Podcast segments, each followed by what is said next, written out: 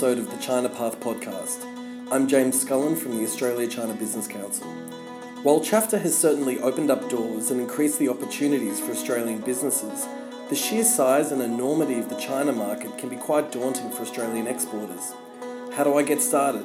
What city is best for my product? How do I reach my target market?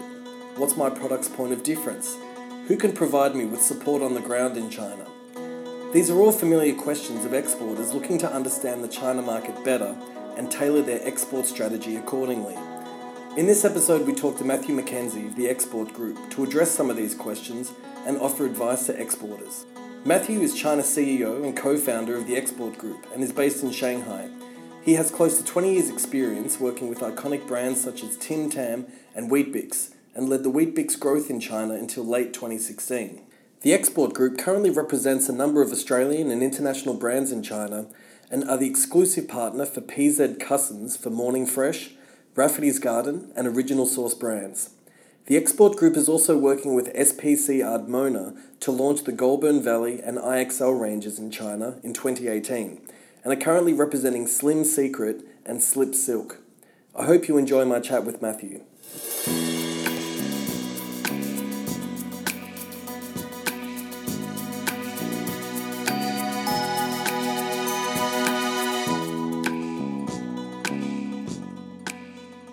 Today with Matthew McKenzie from the Export Group. Thanks for joining us today, Matthew. That's my pleasure, James. So, would you mind telling us, Matthew, what is the Export Group and, and what does it do for businesses here in China? Sure, we're um, we're a business on the ground here in China, uh, an Australian business that works with a number of um, large, medium, and small companies, primarily in the food and beverage, um, health and beauty, and mother and baby uh, space. Yep. Um, you know, a lot of companies are looking at China, uh, trying to sell their products. Um, I guess our key role is really to, to assist them in, in, in working through the processes, um, identifying and managing their partners on the ground, and opening up you know channels, whether it be cross-border e-commerce, traditional e-commerce, or um, bricks and mortar uh, Mm. selling on the ground. Okay. And how does a company know that it's ready for the China market? Uh, look, I think it's a, it's it's really company dependent. However, um, you know, people really need to come up here and, and spend some time on the ground. Have a look at the market, do some do some initial research um, into the market. Is there an opportunity for my product? If there is an opportunity for my product, does it financially work? Um, what would the what would the business model actually look like? Um, you know, so I think a lot of this kind of background work needs to be done before companies can really, you know, hand on heart say, "Yep, I'm ready for China." Mm. Does a company necessarily have to be successful domestically in Australia before exporting to China, or do you think they can leapfrog and export directly to China? Look, not necessarily. They don't need to have been successful in Australia. However, I think that having been successful in Australia certainly helps helps on the journey up here in China. And the reason for that is um, Chinese consumers, Chinese business partners here are really looking for credible businesses from Australia to work with. Um, so obviously, a, a track record of success back home make, makes a lot of sense um, up here. Plus, you know, the the complexity of doing business here in China from Australia is, is obviously harder than doing it back home. So, you know, I, I would always recommend that companies look to try to be, have, or at least have some form of success in Australia before venturing into China too hard. Mm, okay. Um, what about being based in China like yourself? What, what advantages does it have being in market here? Oh, look, there are a number of advantages. I mean, China is, is an ever evolving and very, you know, continuously changing market environment. So, being here on the ground, both as a business person but also as a consumer, you know, I get to see the competitive environment. I, I get to understand what's happening. I get to empathise more with the consumer and, and, and I guess understand what the consumer is looking for. Secondly, um, because we're here and we're, we're available, Chinese businesses take us a lot more seriously. Um, they, they can see that we're committed to China. We've you know put offices down up here. We've got you know a, a building uh, a larger team Mm. up here on the ground. So I guess that um, you know rather than flying in and flying out um, and meeting people once a quarter, you know we're here day in day out. Furthermore, companies up here know that if there's a problem, we'll fix it. Uh, Mm. we're accountable. Um, and I think that, that that certainly helps us to, to drive business a lot more uh, a lot more than if we were based in Australia. Okay. So, so you mentioned, you know, China's obviously a competitive market. Yep. Do you get a sense of the entire world being here in Shanghai competing for the same space? And, and how do you feel Australia stands out compared to those other countries here? Oh, look, that's a great question, and, and I think a lot of people, when they first come to China, are quite surprised at just how competitive the marketplace is. Um, and if I talk about Australia specifically, you know, a lot of people that I speak to back at home talk about Australia being clean and green. Mm. But when you think about it up here from a, from a Chinese consumer's perspective, well, New Zealand is, is, is clean and green. Norway is clean and green. You know, the United States is clean and green. Sure. Yeah. Um, and if you walk into a high-end supermarket here and, and look at pretty much any category, you'll find a significantly broader array of brands and, and options than what you would find in downtown Melbourne or Sydney. So I think, you know, really, really understanding that it is a very competitive marketplace. Um, and, and that the whole world is looking at China. I mean, more than 100 countries uh, around the world have, you know, China is their largest export destination. Yeah. So, you know, this is really the centre of the universe uh, when it comes to, to competitive forces. Do you feel Chinese consumers can identify an Australian good being unique to a good from New Zealand, or is it just seen as a Western good? Well, I think it's really again category specific. Yeah. Um, so if I if I if I look at it from a Chinese consumer's perspective, um, you know, Australia is very very well renowned for its for its beef, uh, for, for its wine, um, and also for tourism. Tourism is becoming a very large, mm. you know, mm. obviously export export product. Yeah. Um, however, if I was to sit down with a consumer and, and, and talk to them through the, the differences between, say, New Zealand wine, uh, Californian wine, and an Australian wine, you know, obviously at the, at the, sophisticated end of the market, the consumer would, would, would, would know. Yeah. But I think at that at that sort of um, at that you know that burgeoning sort of middle class, I don't think there's as much knowledge as sometimes we may we may feel, um, and that's why it's really important to you know be continuously communicating with the consumer, be continuously pushing that brand message, and, and not, not just necessarily in the social media space, but also here physically on the ground. Mm. Um, if, if we take wine as an example, you know you want to be doing wine tastings, you want to be having you know the, the winemaker come up here and, and educate. You want to be doing events, you want to be partnering with hotels you want to be partnering with retailers, e-commerce players, etc., to really sell that sort of three-dimensional um, that three-dimensional story. So, because Shanghai and Eastern China is so much more modernized than Central China or Western China, and it is so competitive here. Yep. Do you think it's better for businesses to maybe decide to have a look west or in Central China for their dipping the toes into the China export market? Or do you think that because Shanghai is so developed and so much more middle class and affluent, that it has the appropriate tastes for Australian products. Look, again, I think it, it comes down, it's, it, again, it's case specific. Yeah. Um, but even if we just look at eastern China and we, we take a sort of a two hour fast train arc around Shanghai, mm. you've got cities like Ningbo, um, sixth largest port in the world, huge trading city. Um, You've got Nanjing, which is an hour away on the fast train, 8.2 million consumers, growing, the economy growing double digit. Yeah. You've got Suzhou, you've got Hangzhou, which is, you know, everyone knows Hangzhou because of what Jack Ma's created down there and the whole sort of e-commerce boom. Yeah. All these cities are, you know, are larger than Sydney and Melbourne in their own right. Mm. All of these cities have a, a significant uh, middle class and a very fast growing middle class. However, what they don't have is as much attention from international brands as what you see in Shanghai. Every Shanghai is the softest landing when you come to China. Okay. Um, but it is therefore the most competitive marketplace. So I would certainly encourage uh, companies to, to, to, to, venture out a little bit further and have and you, are certainly going to get a bigger shout, a bigger share of shout out in these in these marketplaces. And you could well actually create a stronger uh, connection with the consumer also looking at a Western China where you know places like Chengdu, Chongqing, etc. Um, particularly with the improvements in infrastructure, a lot more accessible now to Australian exporters. Um, and again, these cities are, you know, they're huge. Uh, the economies are growing double digit, um, and there is an insatiable appetite and interest in international brands. And for Australian companies um, that are serious about China, that's definitely one angle to look at. Okay. What about CHAFTA, the China Australia Free Trade Agreement? Um, what effect has this had on um, your clients here in, in Shanghai?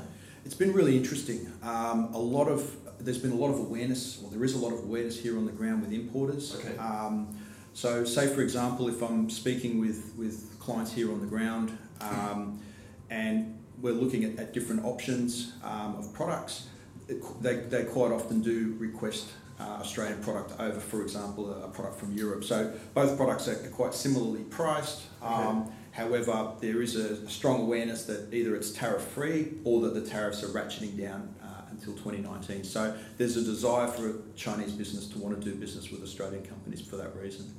What about from the consumer perspective? Does the consumer see CHAFTA as the Chinese government's seal of approval that Australia is a country that China wants to do business with and we have a close relationship now that rather than just the tariff reductions, China and Australia are becoming closer and mm. you know CHAFTA is a landmark agreement between both countries. Sure. Is, is this reflected in the consumers having more trust about Australian products? Look, I think that there's been intrinsic trust in Australian products for a very long time and well before CHAFTA uh, came into mm. being. I think that um, from what I observe on the ground up here, there's not a huge awareness of you know the free trade agreement between China and, and Australia, and probably one of the reasons for that is that you know China is doing so many different agreements with so many parts of the world all the time. Yeah. Um, so I don't know that it's necessarily had an added benefit there. However, what it has done is made you know importers, retailers far more interested in stocking Australian goods and in supporting Australian brands um, which will then ultimately continue to build that trust and build on that, that presence for, for Chinese consumers. Yeah, Australia does have premium products that are more towards the high end of the China market. Yep. Do Chinese consumers have a willingness to pay more for that for that quality from Australia? Look, absolutely, and particularly once they trust a brand, um, you know, it's it's they're really looking for um, made in Australia, so that gives it a very large tick of approval. Then, if on top of that it's, it's from a trusted brand or it's from a brand where there's a, there's a, there's a good story, um, you know, it's certain that they are prepared to pay a premium. It's also interesting, we've observed a lot over the last couple of years with the increase, I guess, in social media, the increase in, and all the, you know, the, the increase in communications um, over, around the world mm. and the diaspora of a lot of Chinese people, a lot of so many Chinese students spending time in Australia what we've observed up here is that a lot of people now, before they buy a brand, they'll actually check with it, with it whether it be their cousin or the next door neighbour who's got a daughter studying in Melbourne. Um, they will actually check, oh, is this a real brand? And they'll check the validity of that story. Oh, right. Um, which, yeah. is, which has been quite an interesting phenomenon. Yeah. The China market is ever changing with sudden changes in regulation, varying interpretations of export certificates, um, each port having their own approach to import approvals. How can business deal with this unpredictability of exporting to China? Well, I think that um, if, if you look at, uh, before I answer that question, if you have a look mm. at the mm. modern history of China, there's been so much upheaval and change in this country over the last 50 years. Um, yeah. It's been quite phenomenal. And the changes that we're seeing on the ground here on a you know, day in, day out basis are, are really sort of par for the course for, for the Chinese people. I guess for any company that's entering the market from Australia, you know, obviously they're immediately exposed to exchange rate fluctuations, the changes in in, um, in, in, interpretation of documentation. Yeah. Um, they're exposing themselves now to a, a, broader community of competitors. Sure.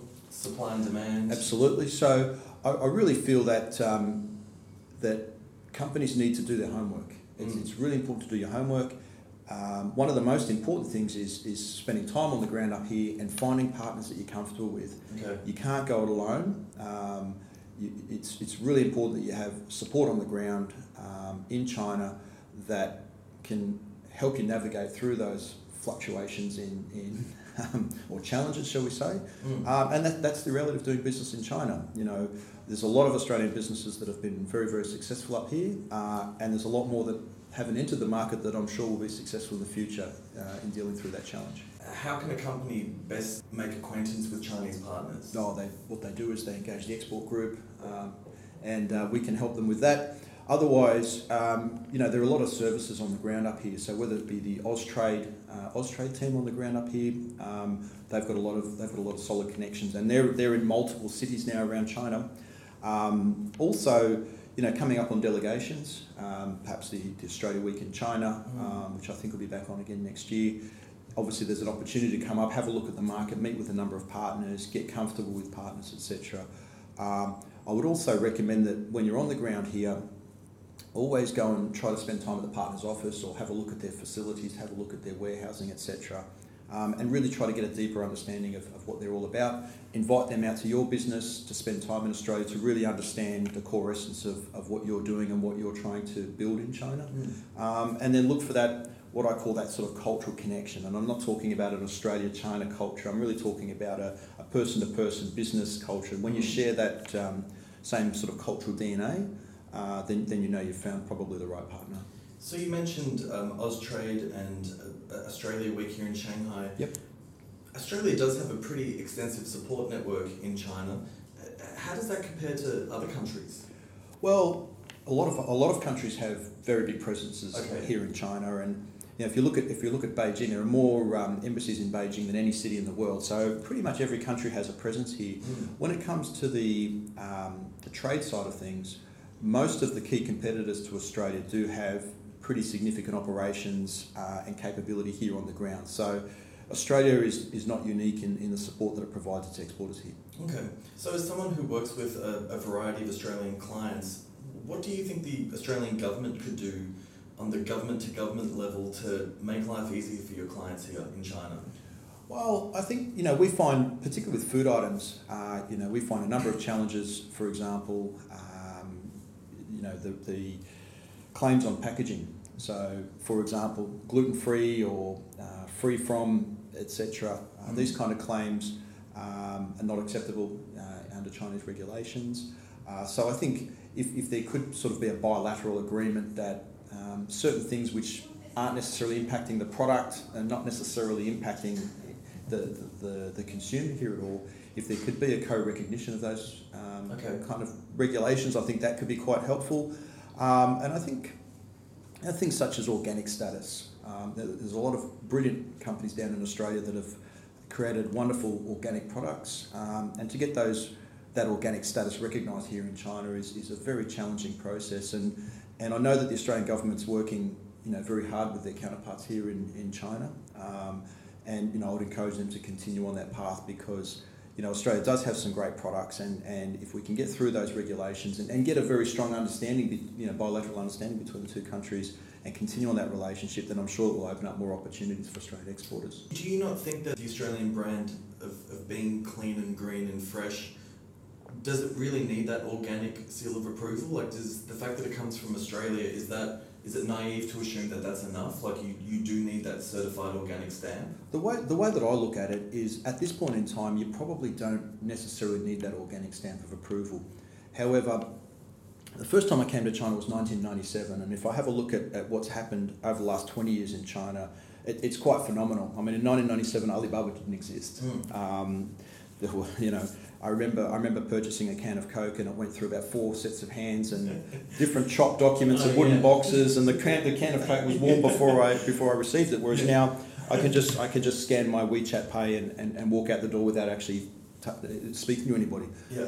Um, so what, what I see is that this market will become more sophisticated mm. over time, and it, it will become more and more important to differentiate uh, product offering as the consumer becomes more aware mm. and as the consumer becomes more sophisticated. So it may not be mission critical here and now for some businesses, but I think in the future it's definitely something that we want to have um, the ability to be able to claim from Australia. Okay. Um, what about uh, cross-border e-commerce? Um, is, is this something that you recommend to all your clients, or is it something that it's only suitable for some brands or you know some business size? Cross-border e-commerce is an interesting one because it, it, it, still is only a pilot program here in China. Okay. Um, yeah. And by pilot program, that means that it's it's a trial program, and the government has at, at their will any at any time they can they can actually shut that down. So cross-border e-commerce is highly recommended for those companies that can't actually legally import their products into China. Um, products such as you know medicinal, you know products that have medicinal um, properties such as uh, health supplements uh, products that, that have uh, organic claims, etc., that you know, it's, it's nigh impossible to import it into bricks and mortar stores. If you can get it into cross border e commerce and, and you support it uh, in that channel, you can actually um, have your brand exposed to the Chinese consumer, whilst in the, in the background, hopefully regulations are being are being loosened up so that at some point in time you'll be able to get into bricks and mortar. So okay. we encourage uh, companies to embrace the opportunity at the moment. Um, do need to be very careful because obviously it's a lower tax environment. Um, there's, you know, you pay 70% of the VAT. Um, you pay no import tax if, if, if it's a taxable item. Um, so you've got to be very careful with your with your costing models because at some point in time, if you do come into bricks and mortar, or if you do have your product already in bricks and mortar, you don't want to you don't want to obviously have two price points for the same product. So Okay, yeah. there, there are a few things you need to be careful and aware of. Um, but for those, particularly those products that, that haven't got an easy route into China legally, cross-border e-commerce is the way to go. There's also so many types of e-commerce channels going into China.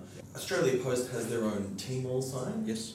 Do you think this is the best way for a company that's putting their toes in the Chinese market by going through that Tmall website? Is that a good way to have that first taste of doing business with China? Look, look it, it definitely can be. Um, but if, if I was to look at, for example, mother, mother and baby product. Okay. So let's say, for example, a company in Australia that's making um, creams, creams for babies. Um, you know, they're probably it definitely definitely get involved in the in the Tmall site. Mm. Uh, definitely get involved with Australia Post. However, I would also encourage them to, to take a, a bit of a broader look at some of the mother and baby specific uh, websites and channels that have now started to open up. So, Okay. as e-commerce, I guess, has evolved so quickly here in China, what we've observed is that there are now a number of specialty sites that are focused more specifically in different categories. Right. okay. So a lot of mothers now uh, here in China are going to some of these more specialised sites and doing a lot of research um, and, and understanding, you know, getting a, a solid understanding for a brand and for a product. So I think, you know, if I was selling baby cream, I'd be looking at some of those apps and, um, and websites here in conjunction with a strategy on, uh, say, an Australia Post uh, Tmall site. Oh, right, that's interesting. So there's in individual market approaches Yep. online. Well, I mean, if you look at the look at the e-commerce environment as like a Westfield shopping mall, Yeah. So if I go shopping at, at Westfield, um, am I going to go and buy all of my products in, in one store? Well, probably not. So if, I, if I'm looking for, you know, if I'm looking for a medicinal product, I'm probably going to go to a chemist, and if I may, might actually speak to a chemist and get a little bit more advice than, than just heading into a supermarket and, and picking up the product there. Uh, likewise, if I'm if I'm looking for, um, you know, I've got a friend friends coming over for a barbecue, I want to go and buy some nice meat. I'm probably going to go to the butcher, speak to him, get some advice, and, and he Mm. might even give me some cooking tips, etc. Yeah. Which I'm unlikely to get in in a in, a, in another type of store that has meat along with other things. Okay. So I think it's a you've got to really look at the environment up here in the e-commerce space as sort of that Westfield. And then as a consumer, the consumers now have started to work out, well, if I go here, I get a little bit more advice, I've got more choice, I get more information, Yeah. great service, etc. Yeah. Um, Austrade have their export market development grants Yes. um, that give businesses up to a 50% rebate on their marketing strategy in China. From your experience, is this something that Australian businesses use for their e-commerce strategy or setting up a website or developing that social network marketing? Look, I haven't got any specific examples of that. However, I would suggest that a lot of them are doing that. Yeah. And, and if they're not, I would strongly encourage them to have a look at the EMDG. I mean, it's a, it's a fantastic program, Mm. um, and it, it can make a significant impact on you know small to medium sized businesses and really give them a lot more um, a lot more capacity to, to really promote their products up here in China. Hmm. Okay, great. Well, there's a lot of um, businesses in Australia that view China as obviously a lucrative market, but are apprehensive about the risk of going into China. What's the best way for business to make their first approaches to China? What, would- what would be your advice to a company that has always thought about doing business with China but is, is, is apprehensive and, and worried about it? Well, there's a number of there's a number of ways that, that people and companies can go about that. Firstly, I would recommend that they speak to other companies, not necessarily competitors, but other companies and, and friends in their network that are doing business in China and, and get some advice and, and understand that understand from their perspective um, how they've gone about things and, and the successes and the failures, etc. Yeah. I think also tapping into the networks up here, you know, the Austrade, whether it be Australian Chamber, whether it be companies like mine, Yeah. um, etc. Tap, tap into that network, come and spend some time up here. Um, and I would always encourage um, companies to, to not just look at the upside opportunity, but, but really try to understand well, what are the processes and steps and, that I need to take in order to get my product to the consumer in, in a viable, you know, cost effective way. Um, you know, we've all made mistakes in China. Um, I've, I've made plenty of mistakes. I've learned from those, Mm. hopefully. Yeah. Um, and it's, it's not an easy place. Um, however, what I, what I do uh, what I do see up here is that the, the, good work that the Chinese government is doing in terms of um, having their regulatory controls, they are enforcing those. Um, so if you can actually work through those and you get a, you build a brand, you've got a defendable position up here. Mm. Um, so I would strongly encourage them to do that. The other thing that I would encourage all companies to do before they even consider entering the market is get their IP checked okay. and protected.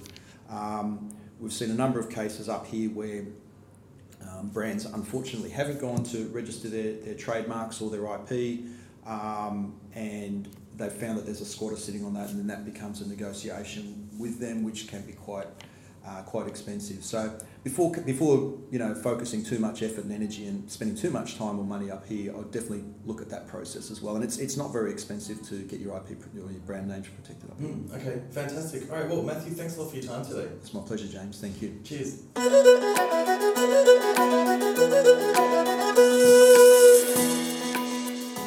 For more information about the Export Group, please visit www.theexportgroup.co or you can find out more information from this episode's show notes at www.acbc.com.au forward slash podcasts. You can also visit our podcast page to reach us if there's any aspect on CHAFTA or doing business with China you'd like us to cover on this show. There's a comments box where you can reach us to submit any requests. Don't forget to subscribe to this podcast by searching for China Path Podcast on the iTunes Store to listen to past episodes and stay up to date on forthcoming ones. Until next time, 再见.